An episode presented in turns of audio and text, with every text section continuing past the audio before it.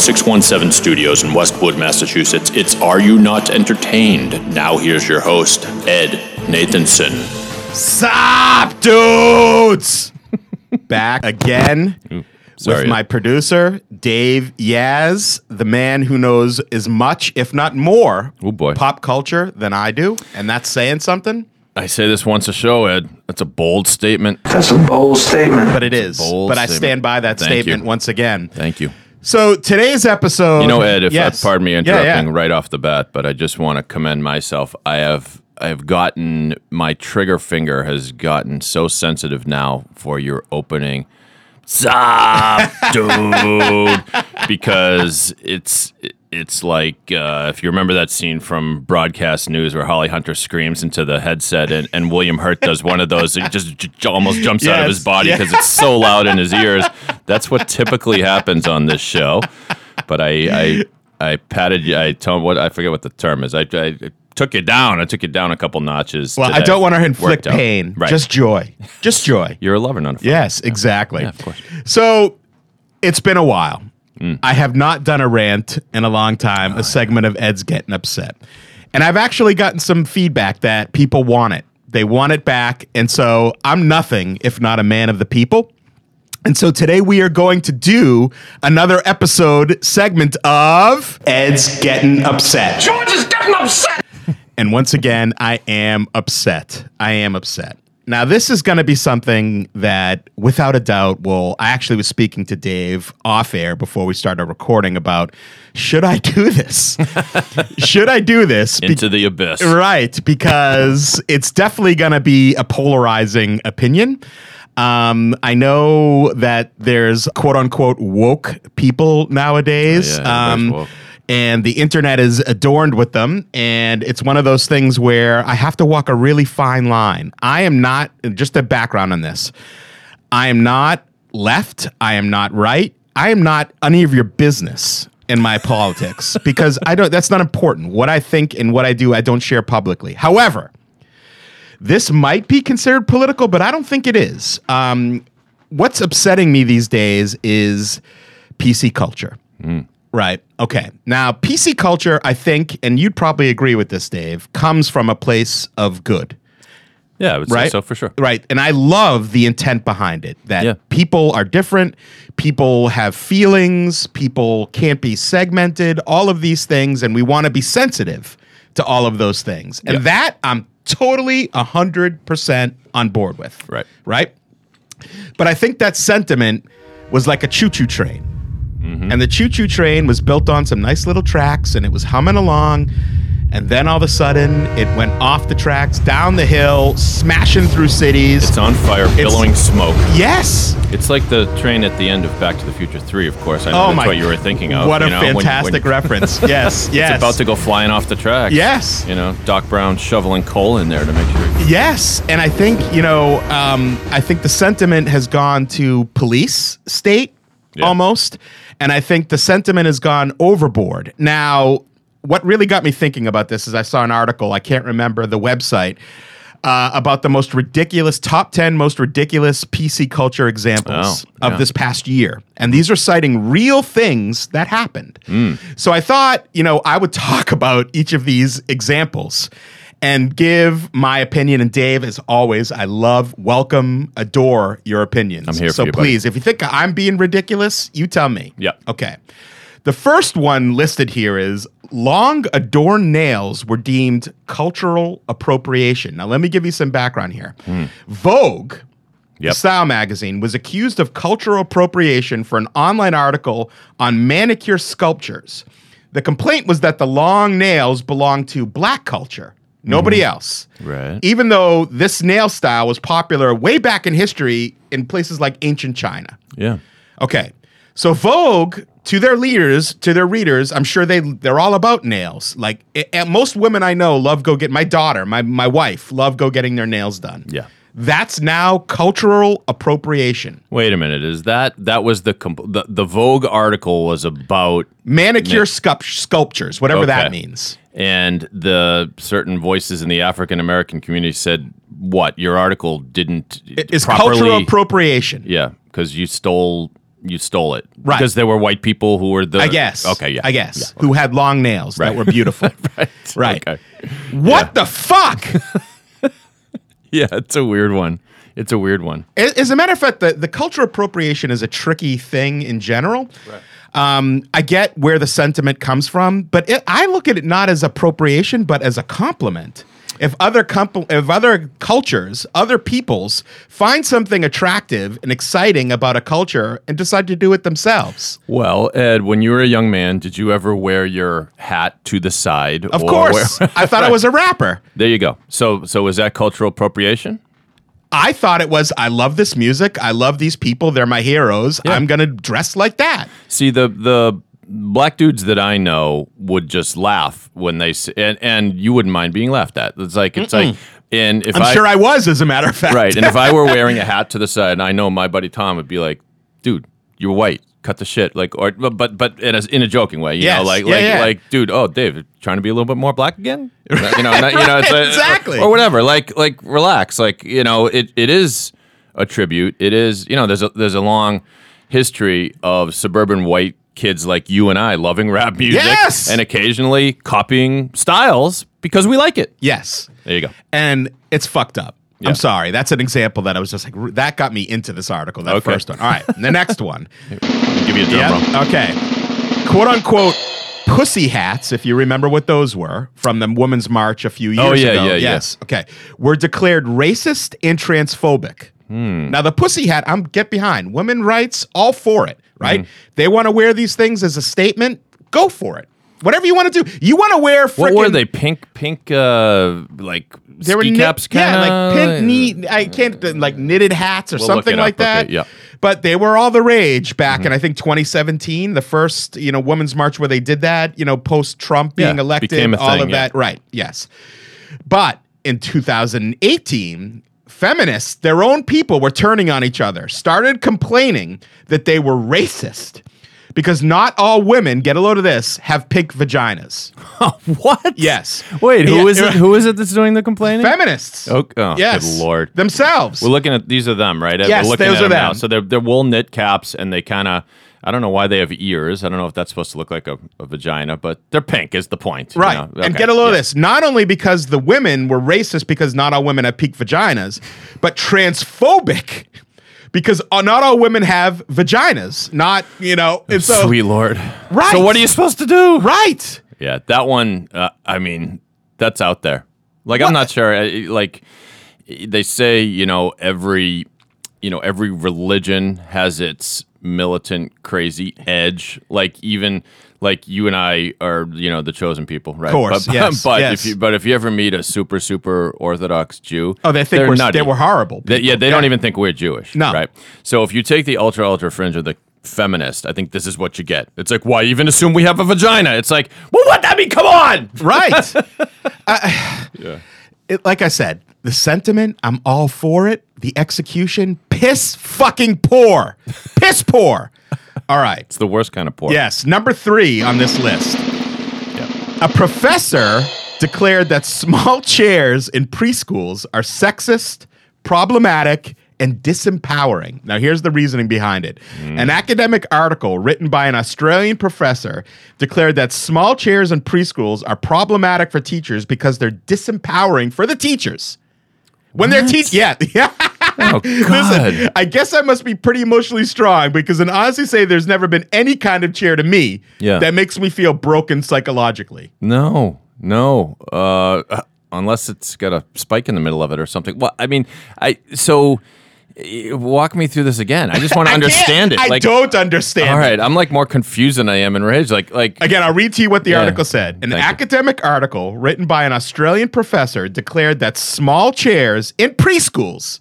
Right. Preschools, which are 4, 5, 3 years old, are problematic for teachers because they're disempowering for teachers. Disempowering. Okay. You know what? What went unnoticed is this guy secretly has a beanbag company. And that's what he was... Of course. Well, that's the other thing. You actually touch on something. Everyone's got a fucking agenda. Oh, it's true. Everyone has an agenda. And so all these warriors coming out with their pitchforks about pink vaginas or whatever, right? There's a reason...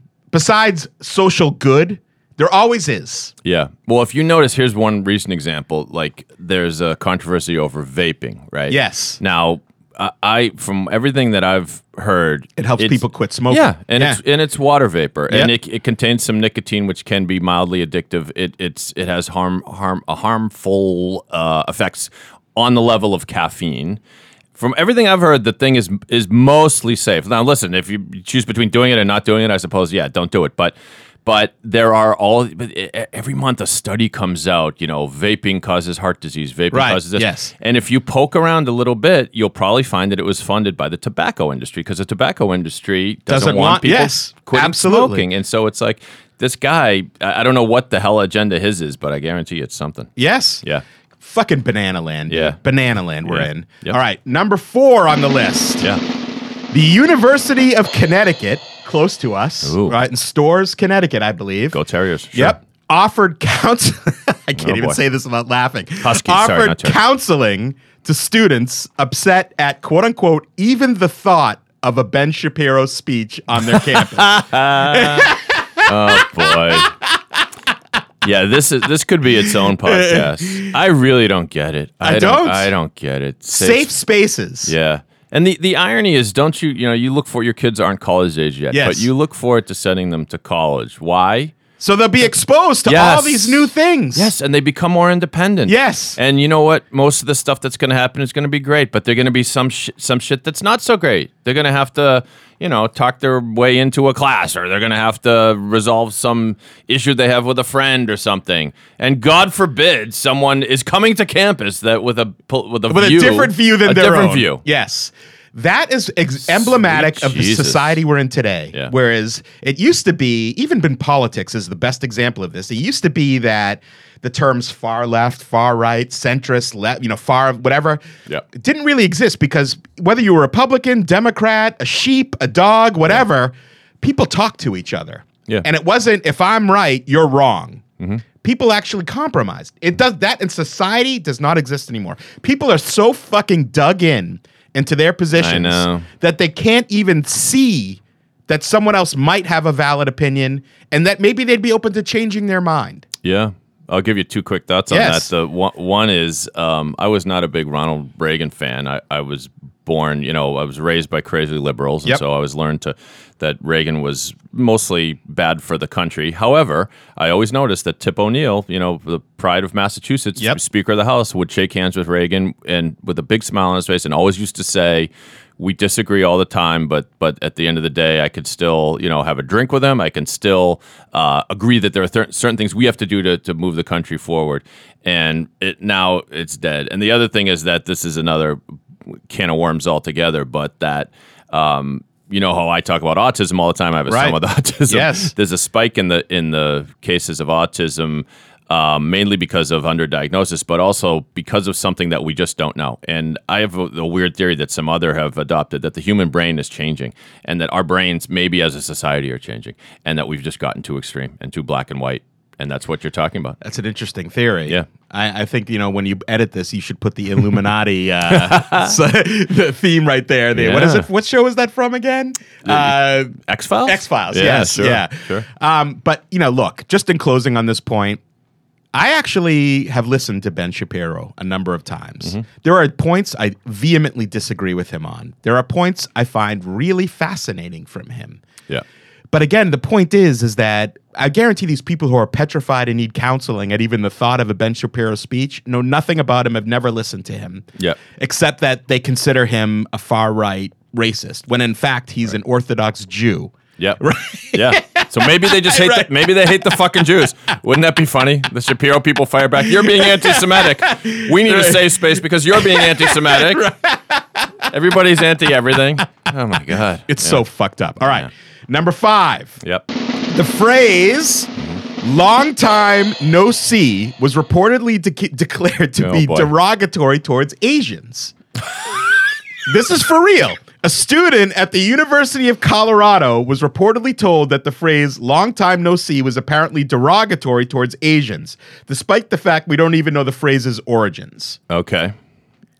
I don't even know what the fuck to say to this one. Well, I guess the idea is that it somehow came from the fact that Asian American people's eyes look different, right? And there have been slurs in the past based on the appearance of their eyes, right? Right, I get, yes, sure. But I don't, long time no see is one of those expressions. I didn't know they were blind, first of all. Yeah. Right? The shape of their eyes doesn't mean they can't see. I like looking up the origin of phrases sometimes. Like the phrase, the cat's out of the bag, refers to a time when you would hide cats in your bag to disguise them as pigs, which were more valuable in a barter system. And if the interesting. And so the bag would fall and it'd be like, hey, you shyster, you're trying to pass off these cats as pigs. Cat's out of the bag.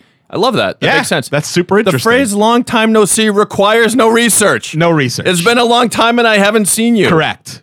But apparently I'm insulting Asian people when I say that. I love Asian people, but I won't stop saying that phrase. I'm sorry. Careful, you sound like the commander-in-chief. No one loves Asians. No one loves Asians more than I do. No one loves Asians. All right, number 6. All right. You go. I'm late on the drum roll today. The word problematic was declared problematic. There was an article written by a Dartmouth student that apparently got a lot of play that the word problematic is sort of problematic because it isn't specific enough. What? Yes. All right.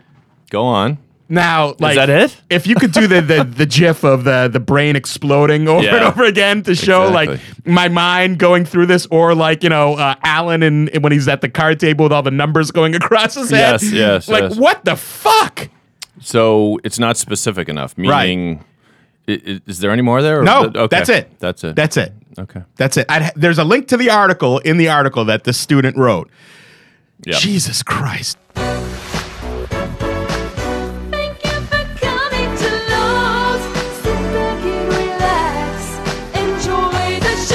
Hi, doctor. My brother here is pretty sick. What's the problem, young man? Help. I need somebody. Okay, so what hurts? Well, woke up, got out of bed, dragged a comb across my head. Right. Then what happened? You got that something. I think you'll understand. Is he talking solely in Beatles lyrics? That's right, Doc. It's getting better all the time. It's not, Doc. Ever since he started listening to Get Back to the Beatles with Chachi LaPrette, it's Beatles 24/7. Look at all the lonely people. Get Back to the Beatles? Yes, it's a podcast on pod617.com, the Boston Podcast Network. It took me so long to find out, but I found out. Please stop singing Ticket to Ride. That was actually from Day Tripper. You too, Doc? Gotta admit, I can't wait to log on to pod617.com to hear Back to the Beatles with Chachi LaPrette. I give up. Goodbye. You say goodbye. I say hello. All right, number 7. Here's a great one. Okay. The phrase, as you know, was deemed a microaggression. A microaggression. So This is a good one. Academics at the UK's Bath University were told that they should not use the phrase, as you know, during lectures, because it might make some students feel so awful that they'll do badly in their classes. Oh, my God. I at least understand this one. It's absurd, but it's funny at least. It's funny, but it's absurd. Yeah.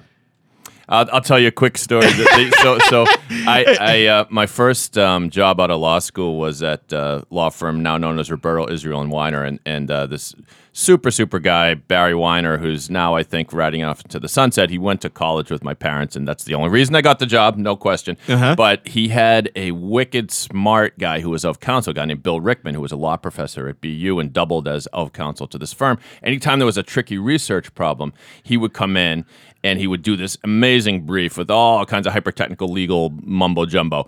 And so when we were in a meeting together, Rickman, I remember being there, and Rickman would go, well, Professor Rickman, tell us what you found about this employment law issue. And he would say, well, Barry, as you know, the standard of blah, blah, blah, blah, blah, blah, blah. And Barry would go, Bill, can I stop you there for a second? I just need to tell you that every time you say, as you know, I never know what it is that you told me. and so that's why these students felt stupid. It's just kind of a funny thought, because that would have been me in law school. Like the professor would go, as you know, and I'd be thinking, no, I don't.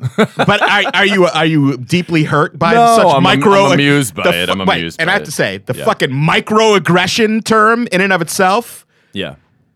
The fuck is a microaggression? It's micro. That's why we've ignored it in the past. That's why it never had a name. Who the hell is sitting around thinking about this shit? I don't know. Yeah. It's almost like it's an art form. It's almost like they try to one-up themselves and say, he was upset about that. I'm going to try to think of something even more minuscule to get upset about. Yes! You know? Yeah, you know? Oh, my fucking God. All right. Yeah. Number 8. We're back to cultural appropriation here. Thank goodness. Skinny eyebrows on women were called cultural appropriation. Mm. According to an article in 2018 in Marie Claire, again, another Vogue-like magazine, if I understand it correct. Poor Marie Claire, they're just trying to do inane articles about eyebrows. I know. And they get called out. Yeah. Tweezing your eyebrows to make them very thin is cultural appropriation, unless you're Latina. Hmm. Wait a minute. Okay, so the Latinas own the eyebrows, and the African Americans own the nails. Mm-hmm. All right. Yeah. Again, I go back to, if Latinas were, in fact, if someone did the actual history of this, and they're the people who discovered that thinner eyebrows are more attractive in their culture, and other cultures found this to also be attractive, and thus appropriated it, I guess is the term, isn't that a form of flattery? Yeah, and you know what? Your punishment is that if you don't appropriate it correctly, that you look like an idiot. That's the thing. And I've seen those women, by the way, who tweeze the fuck out of their eyebrows, and then they have to tattoo on shit, and they look like aliens. Have you ever seen a woman who is in her 40s or 50s and comes back from Jamaica and has the cornrows? Yes. And how fucking stupid they look. Stupid. Yeah. But I'm not offended. No, it's their own punishment is they look like an idiot. It's like it's not you. That may, unless it is you, and if you love it, then what the hell? I don't know how you can own a thing.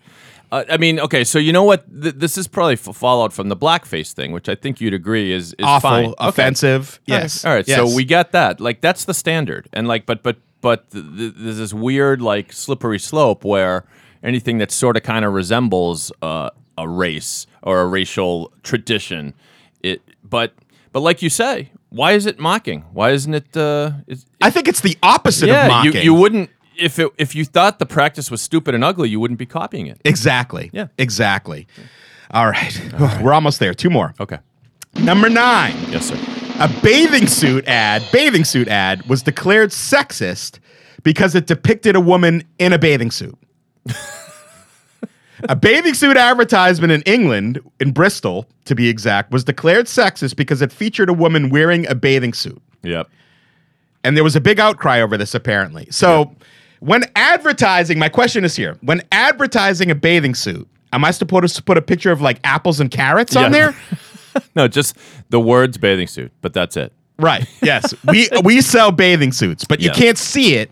Nor the person that we're trying to sell the sex that we're trying to sell the bathing suit to, because we don't want to be sexist. Yeah. You know, I got accused of this very thing when I was at Lawyers Weekly. Interesting. Okay. It might merit another talk for another day, but the short version is we ran a ad for men's suits, and I'm going to forget the name of the guy. It might come to me. But anyway, he was this Newbury Street designer, very nice guy. I think he came from India, spoke with an accent, very stylish.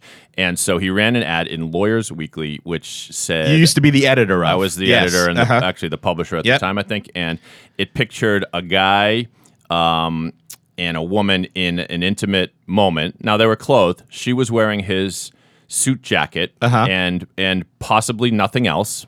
Nothing was revealed, and it said a suit is a natural aphrodisiac. And people said, do you really want to run this? It's kind of racy. And I said, I think this is really just commonplace. You wouldn't even blink if you saw it in Vogue, Cosmopolitan, or Esquire. And I think... And lawyers, the sentiment is true, by the way, on women. Yeah, and I think... and so... It's just a way of saying if you're a man, buy this men's suits, and maybe your woman will dig you. It's. I mean, you don't have to believe it. I mean, it's advertising after all. But I can't wait to hear what the hell happened. I got ripped by the women's bar, certain members of the Women's Bar Association, saying what you're saying is that women lawyers are just a pair of tits. They're not a brain. For God's sakes. I know. And I was like. you know what? I'm just fucking confused now because, like, first of all, it's just an ad for men's suits. If anything, the woman was sort of in the position of power as it happened. She was kind of tugging his tie, like, I'm in charge here.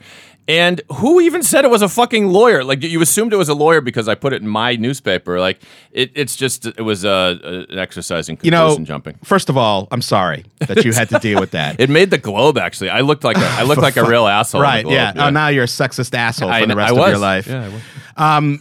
The thing that makes me think of before I get to the last one on this list is, what are the rules and who writes the rules and when are they disseminated so we all understand the rules? It's like the last person. Because I don't want to hurt anybody's feelings. I truly don't. Well, you don't know because the last person that speaks is the one who makes the rule, right? Like if you think you know the rules, someone's going to accuse you of breaking a rule that you didn't know existed. Right. Yeah. And they're always changing. Right.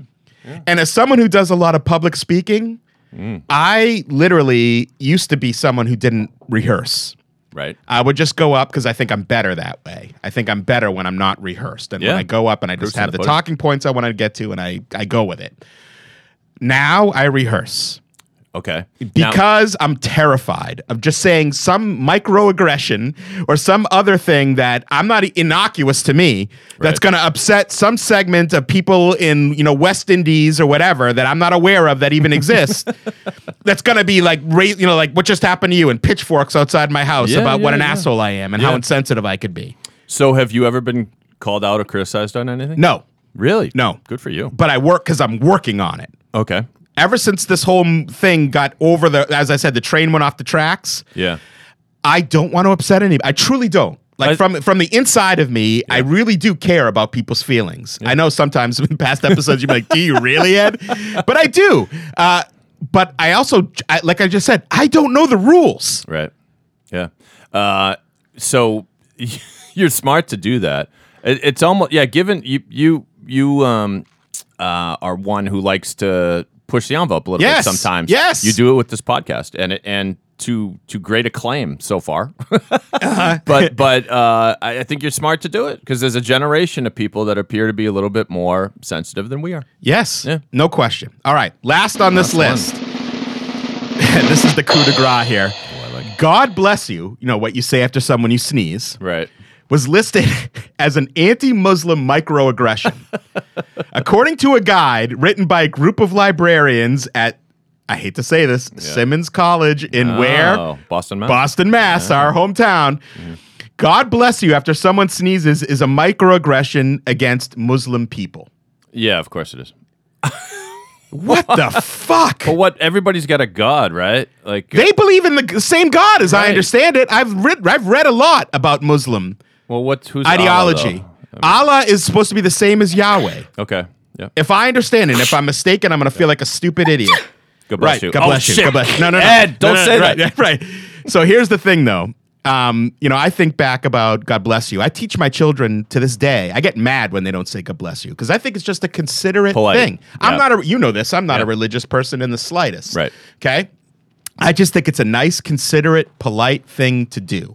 I insist my children, they get mad at me because if they don't say it, I'm like, I do the until they do it. I'm with you. In a way, it doesn't make sense because we don't say God bless you when you fart. But you know what? I never thought about how arbitrary that is. But yes. Contrast, people get pissed off when you fart. When you sneeze, people think it's nice. Right. But nevertheless, it's tradition. It's do you remember the film where the woman said it's to the point in looking for a man that I just want someone who'll say God bless you after I sneeze? Do you remember that? No. It's thinking. It was kind of the classic, the quintessential 90s slacker comedy. And it starred Matt Dillon. Oh, Singles? Yeah, exactly.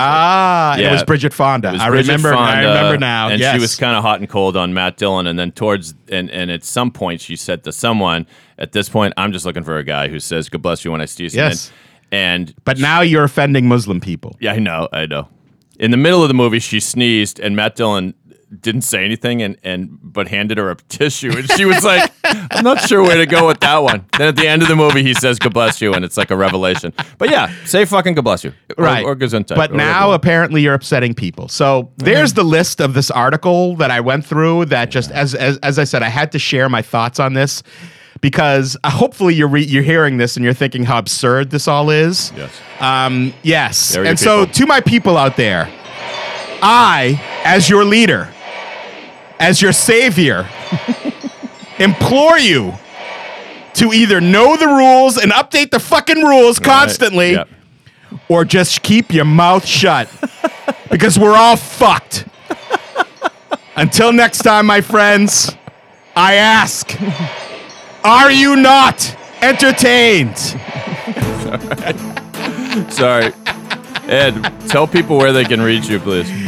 On Twitter, at Ed Nathanson, LinkedIn, Ed Nathanson, Instagram, Ed _ Nathanson, and my website, redpilltalent.com. Can't wait till next time, Ed.